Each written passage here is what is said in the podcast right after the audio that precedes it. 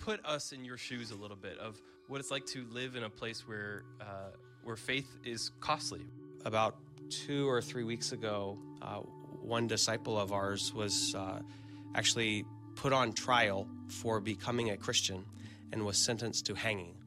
Uh, the normal experience for uh, believers is to be kidnapped, uh, beaten, tortured, uh, in attempt to make them recant their new faith. I'm I'm curious uh, what that does for your faith. It has taught me in a very real way that God's strength is made perfect in our weakness. And I think God is doing some really big things right now around us. Uh, not because it's we have some great strategy. In fact, we never intended to go start a school. Uh, we get to be on the front row seat to see what God is doing. Give us some some stories of where God has shown up. One lady we call Tessain uh, had a dream uh, in the night of Jesus and woke up that next morning and said, "I want to follow Jesus." And never had a missionary, never had a Bible. This was she just knew the dream. Was that unique, or is that do you hear that more than once? Oh, more than once across the Arab world.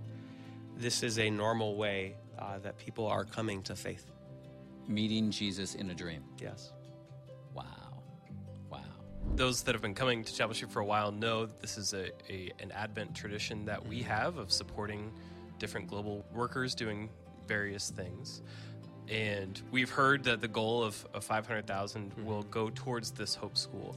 Talk about the impact. If we were to meet that goal, talk about the impact you think it would have for the school, for the community, for the city. Just kind of tell us what you think could happen were all of this to, to take place. Yeah, very simply, uh, we have an 86,000 square foot facility that's brand new, but the insides are not finished. So we're using about 20% of the square footage that has been outfitted as classrooms. We are maxed out with 200 students, uh, but we have a plan that we could have 1,500 students. Wow. And so that amount would be able to help us outfit the entire building uh, in order to go from 200 to 1,500 students. This sounds like it would just be a game changer in that community. It's it a, it's a total game changer. Yeah. And it's nothing like it in, uh, we're in a city of millions of people. Yeah. There's nothing like it. In fact, really over the past decade, uh, due to conflict in the country, there has not been a full year of education. Is there anything else you you wish our church to know? Any last words you want to leave us with? Yeah, just to be uh, very clear, you know, we've talked about how Chapel Streeters can get involved. Uh, obviously, the first one is uh, financially. And I would just encourage, I mentioned uh, this is an opportunity to stretch your faith. I remember when Carrie and I first decided we're going to go. We left our house uh, for a weekend, and we actually had people that do estate sales come in and like put price tags on all the things we owned. And uh, we came back, we approved the prices, left another weekend, and then it was just all gone. And, and something that we have learned in doing this is as we take sacrificial steps of faith, uh, our faith grows and we see God showing up in huge ways. And so, as Chapel Streeters are thinking about how can they partner with us, uh, we have never gone wrong by taking faith steps, uh, sacrificial faith steps, and then seeing how God shows up.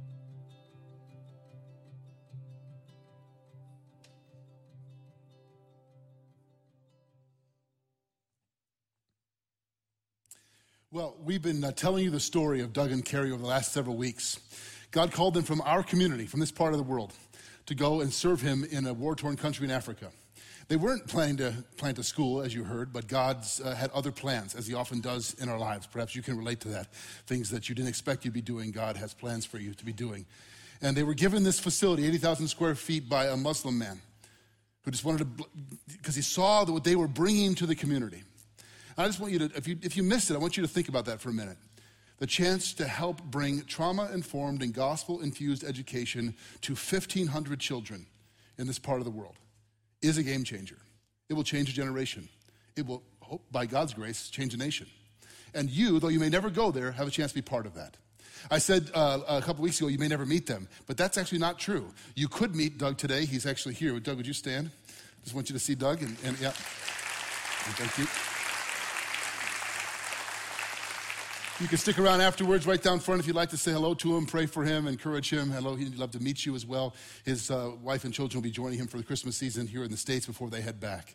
So, once again, if, uh, if you're new here, if you're a guest here, don't feel any obligation or pressure to give. This is just what we do at the Advent season. We tell a story of what God's doing somewhere around the world so that you can pray for them, have your, your vision expanded for what God's doing, and if God should move in your heart, to give toward that. You can do that simply by putting Serve the World in your check or your online donation, and that all the money raised in the month of December, including our Christmas Eve service offerings, will go to support God's work uh, through Doug and Carrie in that part of the world. So we just want to say thank you again for your generosity to our regular ongoing efforts and to what He's doing around the world. It's making a difference. You may not think it. You may think, what does my little contribution do? But God multiplies our efforts and blesses people all around the world. We get to be part of that. So thank you again. We're going to continue in our series uh, called The Spirit of Christmas, not to be confused with the Christmas spirit, which is wonderful and all of that, but the spirit of Christmas is different. It's the Holy Spirit moving, is the unseen hero, the unsung mover force behind what's happening in the Advent story. God, by His Spirit, uh, moving from the Old Testament into the New. And we're going to begin by reading a passage that is very familiar to you. But I often read the passage. And sometimes my familiar voice in the, in the familiar passage can cause us not to hear it in a new and fresh way. So I've asked Ariel Benjamin to come and read this passage for us. Would you please stand for the reading of God's word from Luke chapter 1? Luke 1 26 through 38. In the sixth month, the angel Gabriel was sent from God to a city of Galilee named Nazareth, to a virgin betrothed, to a man whose name was Joseph of the house of David. And the virgin's name was Mary. And he came to her and said, Greetings, O favored one, the Lord is with you. But she was greatly troubled at the saying, and tried to discern what sort of greeting this might be. And the angel said to her, Do not be afraid, Mary, for you have found favor with God. And behold, you will conceive in your womb and bear a son, and you shall call his name Jesus. He will be great and will be called the Son of the Most High and the Lord God will give him the throne of his father David, and he will reign over the house of Jacob forever, and his kingdom there will be no end. And Mary said to the angel, How will this be, since I am a virgin? And the angel answered her, The Holy Spirit will come upon you, and the Lord of the Most High will overshadow you. Therefore, the child to be born will be called Holy, the Son of God. And behold, your relative Elizabeth, in her old age, has conceived a son in the sixth month with her who is called barren. For nothing will be impossible with God. And Mary said, Behold, I am the servant of the Lord. Let it be to me according to your word. And the angel departed from her. You may be seated.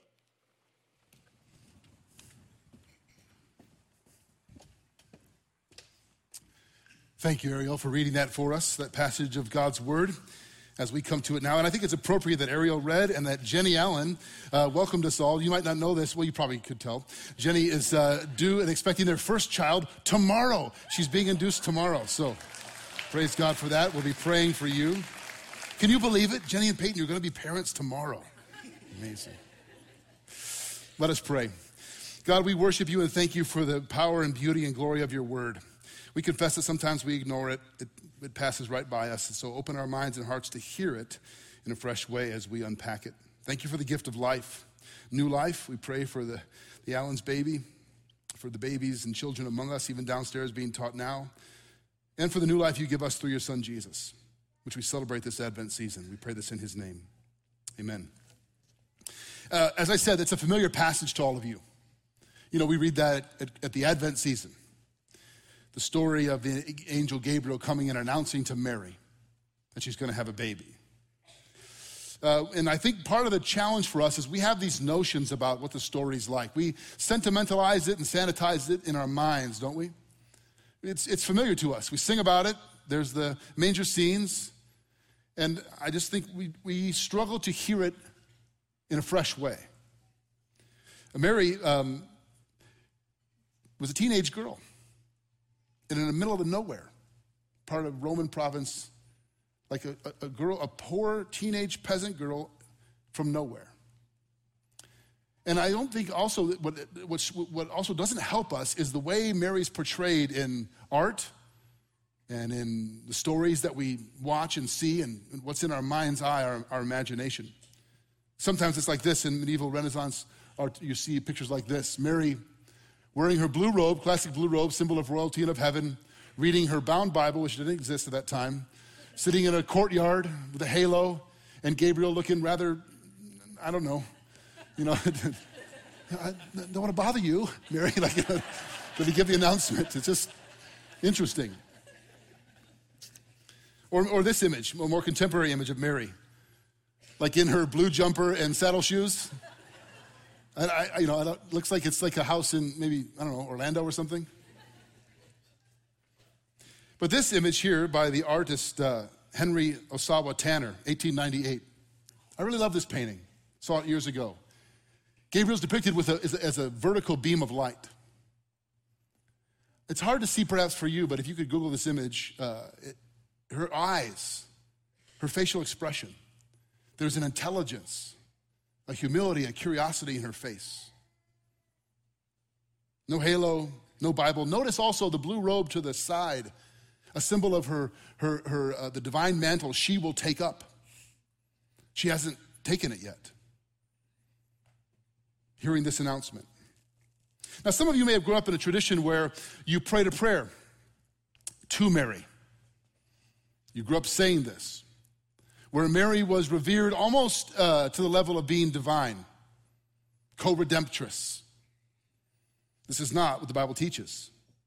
But others of us have grown up in the Protestant evangelical tradition where we've so diminished and reduced Mary that we totally missed what an amazing person this is and how much God has to teach us through her faith and her response. So may we all have fresh eyes to see Mary and hear this story and see Christ through this story. First thing we'll draw your attention to in the story is a strange and wonderful greeting. It's easy to pass over that. A strange and wonderful greeting. Last week, we saw Pastor Brian talk to us about Gabriel, the same angel appearing to Zechariah. Remember this? Gabriel sent to Zechariah the priest to announce to him that his wife Elizabeth is going to have a baby, and it's going to be John the Baptist, the one who would prepare the way. And Zechariah wasn't exactly uh, quick to believe. Gabriel's role's not done yet. He's sent again as a messenger. We, we know there's lots of angels in scriptures. We only know two of their names Michael and Gabriel. If you get an angel from God, that's a pretty big day. If you get Gabriel, that's a good day. He's sent to a small backwater village in Galilee called Nazareth. You might remember in the gospel accounts when, when it's announced that Jesus is from Nazareth, you hear the, the response Can anything good come from Nazareth? It's 15 miles from the Sea of Galilee, no freshwater source. It's a nothing town in the middle of nowhere. And this is a teenage peasant girl from a nothing town in the middle of nowhere. Let's look at verses 26 through 28 of the story once more. In the sixth month, the angel Gabriel was sent from God to a city of Galilee named Nazareth to a virgin betrothed to a man whose name was Joseph of the house of David. And the virgin's name was Mary. And he came to her and said, Greetings, O favored one, the Lord is with you. Think about that. An angel, one of the two named angels, Gabriel, who stands in the presence of God Almighty, comes to this peasant teenage girl and says, Greetings, favored one, the Lord is with you. And we're told that Mary's betrothed. It doesn't just mean engaged. It's not. It's, it's a bit different. The Jewish system of of, uh, of marriage had three sort of components in succession. There was the engagement, the betrothal, and then the wedding itself, or the marriage consummation. So it's more serious, more formal, more significant than the engagement. She's betrothed. She's awaiting her groom's arrival to come. He's preparing a place for her. He's going to come and announce that the time has come and take her for a week long wedding ceremony. To get out of the betrothal, you need a legal document. You're almost married, in other words. And he comes to her, this young teenage girl. And by the way, she's among the most vulnerable people in that society. To be young, female, poor, unwed, puts you in a very vulnerable position in that world. And this is who God chooses to come to her. Her name, by the way, Mary, means beloved. So he greets her with a deeper meaning of her own name. Gabriel greets this girl according to the deeper meaning of her name, her true identity in the eyes of God. And the greeting itself is amazing. He says, favored one. Your Bible translation might say, highly favored. You who have found favor with God, he'll say later in verse 30. Favor, uh, the Greek root word is charis. We translate that grace, unmerited favor, undeserved favor. God is favoring her. Why? Because she's so special? She will become that. But he didn't look across the face of the earth and pick the most deserving human being he could find. Because this is who God is. He pours out his undeserved favor on us. Maybe you grew up saying the prayer, Hail Mary, full of grace. She is full of grace. It's true. But the grace she's full of is a grace that is given to her by God. It's a grace that is received, not a grace that she dispenses. Only God does that a grace that has been given to her from God, from on high, which is why she wonders about it. What kind of greeting is this? And we're told that Gabriel says to her, not only you're favored, but God is with you. We know from Isaiah chapter 7, verse 14, this is the central promise, right? Emmanuel. A virgin will be with child, and you will call his name Emmanuel, which means God with us. You could make the case, and it's a strong case, that the entire story of the Bible is the story of Emmanuel, God desiring to be with his people. But we just can't seem to get our act together enough to receive that. We run from that, we reject that. We'd rather go our own way. And God comes to her and says, The Lord is with you, Mary. What's Mary's response to this greeting? We're going to come back to that in a minute, but initially it is she's, she's deeply troubled or distressed. What does this mean? Why me? It's unsettling to her. What could Yahweh possibly want with her? Notice what Gabriel says next. Mary hasn't said a word yet. She's just praying and thinking and pondering and questioning and wondering. Gabriel responds with a life changing announcement.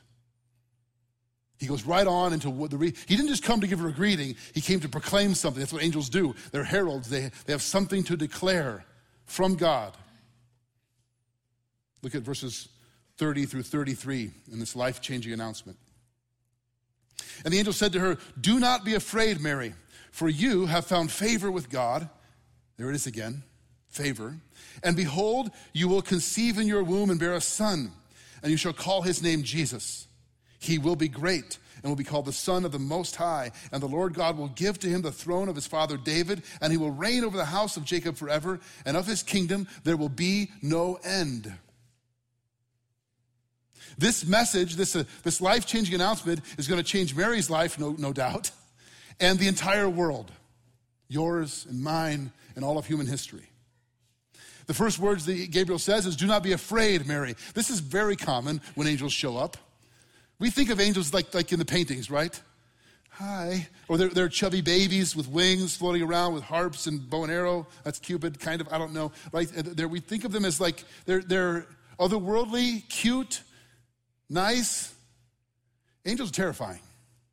Angels reflect the glory of the presence of God. And every time you see them in Scripture, people aren't going, sweet, an angel. What's up, angel? They're, they're, they're terrified. They're falling down, trembling as dead. Mary is troubled in her spirit. And the angel says, Don't be afraid. Why not? Everyone else is. Because you have found favor with God. God sees you. God is pouring out his grace on you. God has plans for you. God is going to do something in you, through you, and in the world. What's that? You're going to have a son. Question mark. Right? You're going to have a son, and you'll name him Jesus. Now, many of you might know this, the name Jesus. is, uh, is the, we, it's a transliteration of the Hebrew word Yeshua. Literally, what does the word, anybody know what does the word Yeshua, the name Yeshua mean? Salvation. God saves. Think about that. Whenever you read in the Old Testament, this, like when, when, in Psalm 51, when David prays, Restore to me the joy of your salvation, that phrase, your salvation, is the same root for Yeshua. You're going to name your son salvation. Think about this for a minute. A peasant girl from the middle of nowhere, an angel appears. God sees you, God favors you, God's going to do something in you and through you. You're going to have a son, and you're going to call him salvation. God saves. We all have big plans for our kids as parents, right? You've got big plans for your kids? I'm naming my child Salvation of the Lord, right? All hail salvation, right? now. Every parent thinks their child is special, but this is something unique. Hey, virgin girl from nowhere, you're going to have a baby, and he will be the salvation of the Lord. And then he goes on, he will be great. We could unpack this in a, in a month of sermons, but I'll just go briefly. Great in his nature, he'll be sinless, he'll be the perfect God and perfect man. Two natures combined in one person, the God man. He'll be great in his mission and his purpose to do the will of the Father to give himself as a ransom for the sins of the world. He'll be great in his mercy, great in his love, great in his glory, in every possible way. He will be great. He'll be called Son of the Most High. He's not only your son, Mary, your, but he's God's unique son. And through him, all people can be called sons and daughters of the Most High. He'll sit on the throne of his father David. You might remember a few weeks ago we had the stump up here. We talked about the branch from the stump of Jesse, Jesse, the father of David. He's coming as promised from Isaiah chapter 9 from the line of David. He's going to reign on his throne. God's going to make good on his promise, in other words. He's saying this to a peasant girl Your son is going to be the hopes and longings of all of your ancestors and your baby boy. And his kingdom will have no end. It's not a political or military throne, not ultimately. This past week, in, I was in Oxford, England. I flew back actually last night. I don't have jet lag yet. I'm feeling pretty good. But this afternoon, I might crash. We'll see. Uh, and I attended uh, lectures uh, all week long at the Wycliffe Hall uh, on evangelism and mission. First couple of days were a, a, a scholar and theologian named N.T. Wright. And he lectured on the kingdom of God. I walked out of those every, uh, uh, every six hours a day, just my heart almost bursting with this vision of what God intends to do. He's saying to this peasant girl, What I intend to do, I'm going to do through your son. It's just mind blowing.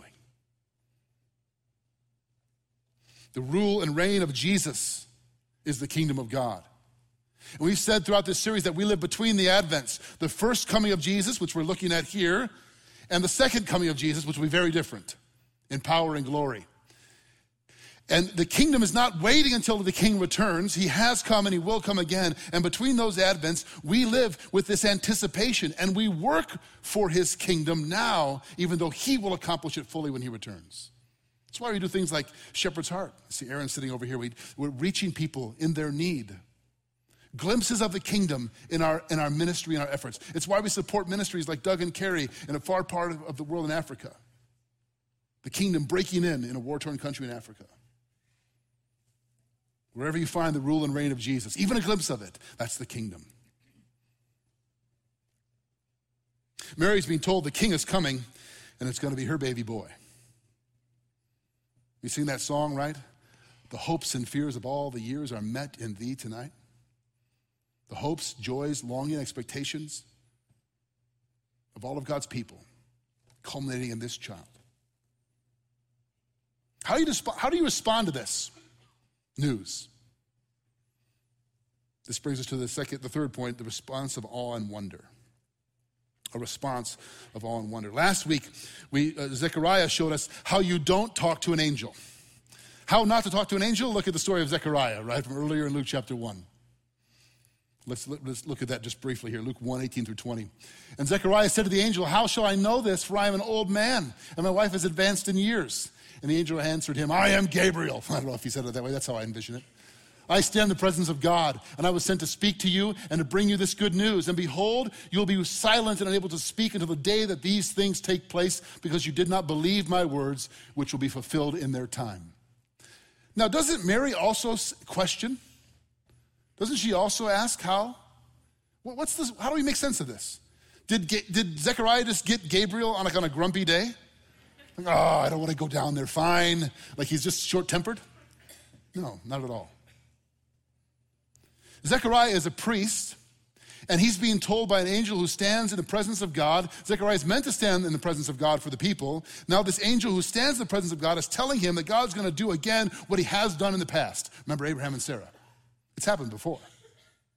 Of all people, Zechariah should know God can do this, he's done it before. Differently, the angel comes to Mary and says God's going to do something that has never happened before to a peasant virgin. It's not surprising that she would ask the question, how? But if you probe deeper, I think Zechariah is questioning God's ability. Mary is not. Mary is only asking, well, how does this work? How's this going to work? How are you going to do this? Look at her response in verse 29 and verse 34 greatly troubled at the saying and tried to discern what sort of greeting this might be in her heart, pondering. And by the way, this, this alone should give you some encouragement. If you've ever read the Word of God, if you've ever felt God speak to you and, and been distressed, been troubled, wondered, what does this mean? How do I make sense of it? You're not alone. Mary is a model for that. And then in verse 34, after the announcement, she says, How will this be since I'm a virgin? Like, listen, I, am not educated. I'm from a little nowhere town, but I know that virgins don't have babies. Well, sometimes I think we assume that people in the ancient world all had IQs of like 50 because they're, oh, they're credulous, they're superstitious, they just believe this stuff. No. She's wondering and pondering how does this work? Full of awe and wonder and some questions. It's okay to ask questions in your faith. In fact, it's good that you ask questions in your faith. I think God invites it and wants it. It's okay to think deeply, even to be distressed and troubled at times. God's not put off by that. There's room with God for you to wrestle and question and ponder and be distressed. This is what God is doing. This brings us to the divine reassurance. Mary asked this question, and Gabriel responds differently than they did with Zechariah with a word of reassurance. Now, the Holy Spirit's been all over this story, moving in the background, moving in on hearts and minds, but here he comes to the foreground in Luke 1 35 to 37. And the angel said to her, The Holy Spirit will come upon you, and the power of the Most High will overshadow you. Therefore, the child to be born will be called Holy, the Son of God. And behold, your relative Elizabeth, in her old age, has also conceived a son, and this is the sixth month with her, who was called barren for nothing will be impossible with God. So Mary says, How will this happen since I'm a virgin? And Gabriel says, The Spirit of God will come upon you. And Mary goes, totally clears it up. Oh, right. The Spirit is coming upon Mary and overshadowing her. This is echoing, by the way, the very first miracle in the Bible. These words, the Holy Spirit coming upon you, the power of, of the Spirit overshadowing you, what is this echoing? What's the first miracle in all the Bible? Creation itself. At the heart of our faith, right, we believe that God, who is the self existent eternal one, created all that exists out of nothing by a word of his power. And here's what Genesis 1 1 and 2 tells us In the beginning, God created the heavens and the earth. The earth was without form and void, and darkness was over the face of the deep, and the Spirit of God was hovering over the face of the waters. The Bible's first outlandish claim is that there is one God who created all that exists from nothing. So, if that's true, then believing in a virgin birth is not irrational. In fact, believing that God could make the whole universe out of nothing, but not believing that God could not make a baby without a human father, that's irrational. It'd be like saying to an Olympic uh, speed skater, I know you're an Olympic speed skater, but I bet you can't do a figure eight. Like, what? Or, or, or a figure skater, I mean. Doesn't make. If God can do that, He can do this.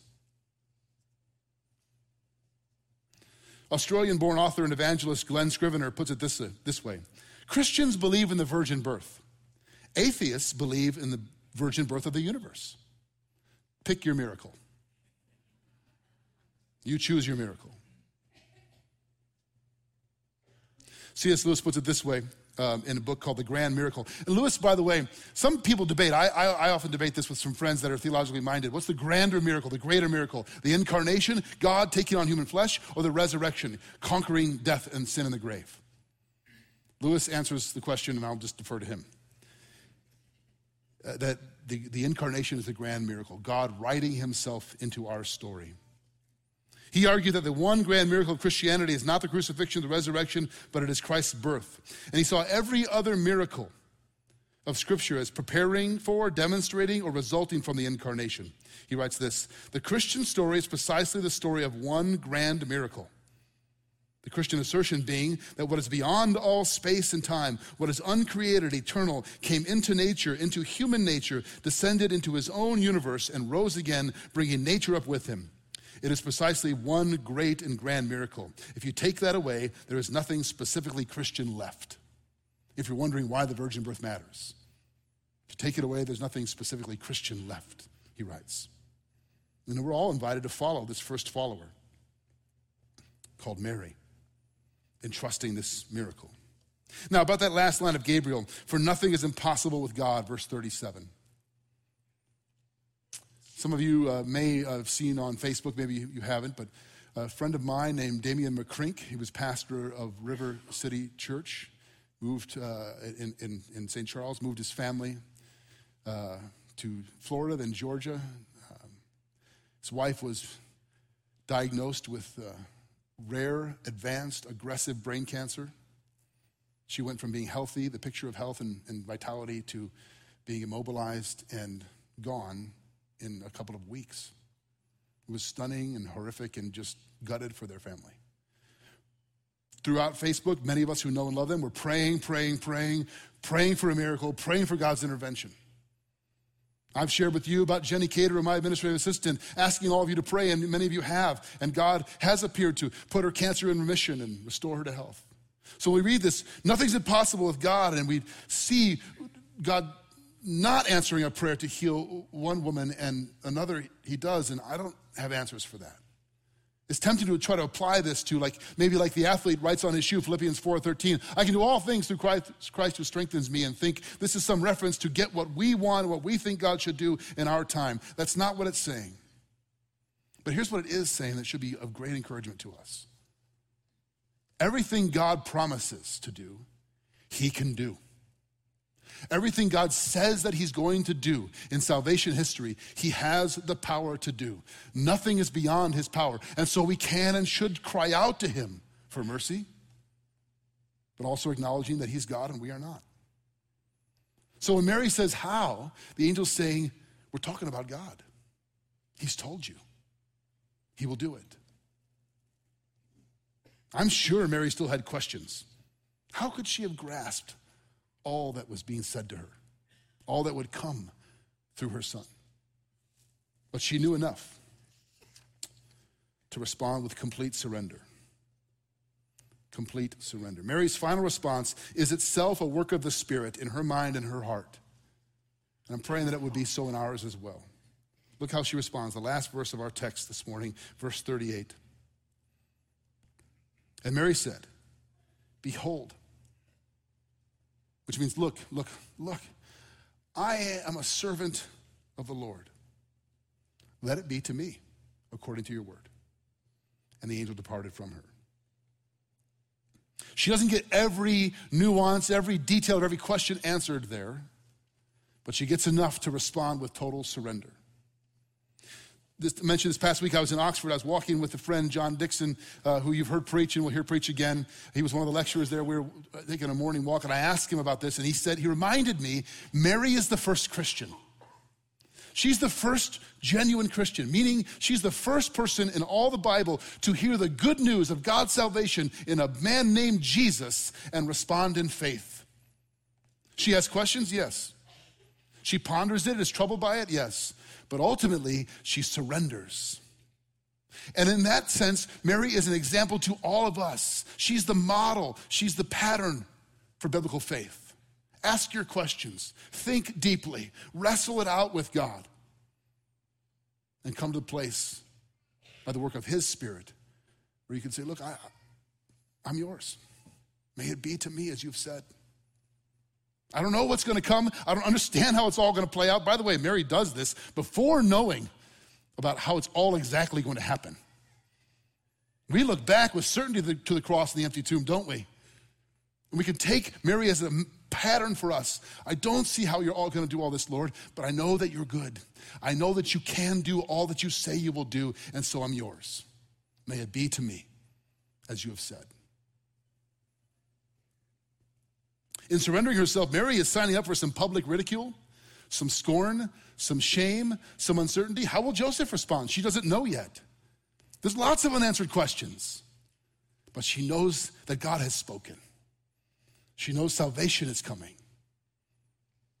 So she says, I'm yours. I'm going to read to you well, Jennifer Powell McNutt, a professor at Wheaton College, who writes this about Mary's life. The entire Christian life, in a way, is mirrored by the experience of Mary. Each one of us, both male and female, are called to live in Christ and He in us. We are all expected to carry Christ at the core of our being, like Mary carried Christ in her womb, and to labor with Him and for Him. But unlike a human mother giving life to a human child, Christ gives us new life by His indwelling. Who better to reflect that truth to the Christian world than the one who literally bore Jesus on our behalf through the power of the Holy Spirit? Mary is for both men and women, all of us, invited to follow this first follower as she followed Christ. So, finally, I want to remind you this series has been about the Spirit. And I want to give you two things to take away with you, and then we'll worship together as we close. Uh, these are just refreshers from the story. The first, the unique greeting Mary receives from the angel points us to the blessing we can all receive from her son Jesus. She's unique. She's the only one like her in all of Scripture. But what happens to her, the greeting she receives from the angel, highly favored. God is with you. You are blessed. That comes to everyone who trusts in Jesus, her son. God says to you, if you place your trust in Jesus Christ, I highly favor you, my beloved daughter and son. I'm with you always, and you're blessed. Second, Mary's response to the angel, as I said, is a model for all of us who would place our trust in God. Awe and wonder, honest questioning, humble surrender. What does it mean to become a Christian? Does it mean following a set of philosophical principles? Does it mean checking the box and voting a certain way? It means this awe and wonder that the Lord Almighty entered into our story, lived a perfect, sinless life died in your place and in mine and rose from the grave and is coming again. Ponder that, wrestle with that, question that, and in the end, give your life to that. May it be to you and to me, to us, as he has said. Let's pray. Father, thank you for this story. I, I know that I, I have just scratched the surface and am wholly inadequate to communicate the power of the story of Mary and to point to your glory through it. But I pray that your spirit is moving now because we're not just talking about your spirit moving long ago, doing something in the past, but moving in hearts and minds right now, moving in our hearts and minds right now. And I know there are people seated here hearing this who wrestle with questions. Holy Spirit, speak to them. Who have doubts Holy Spirit, speak to them. And are struggling to surrender. Holy Spirit, move in them. Help us all, like Mary, to say to you with joy, awe, and wonder, may it be to us of you as you have said. Pray this in your name, Lord Jesus, our King. Amen. Let me close with this prayer, which is read by Christians all over the world at Advent season. Almighty God, give us grace that we may cast away the works of darkness and put on the armor of light, now in the time of this mortal life, in which your Son, Jesus Christ, came among us in great humility, that on the last day when he comes again in his glorious majesty to judge the living and the dead, we may rise to life immortal through him who lives and reigns with you in the Holy Spirit, now and forever. Amen.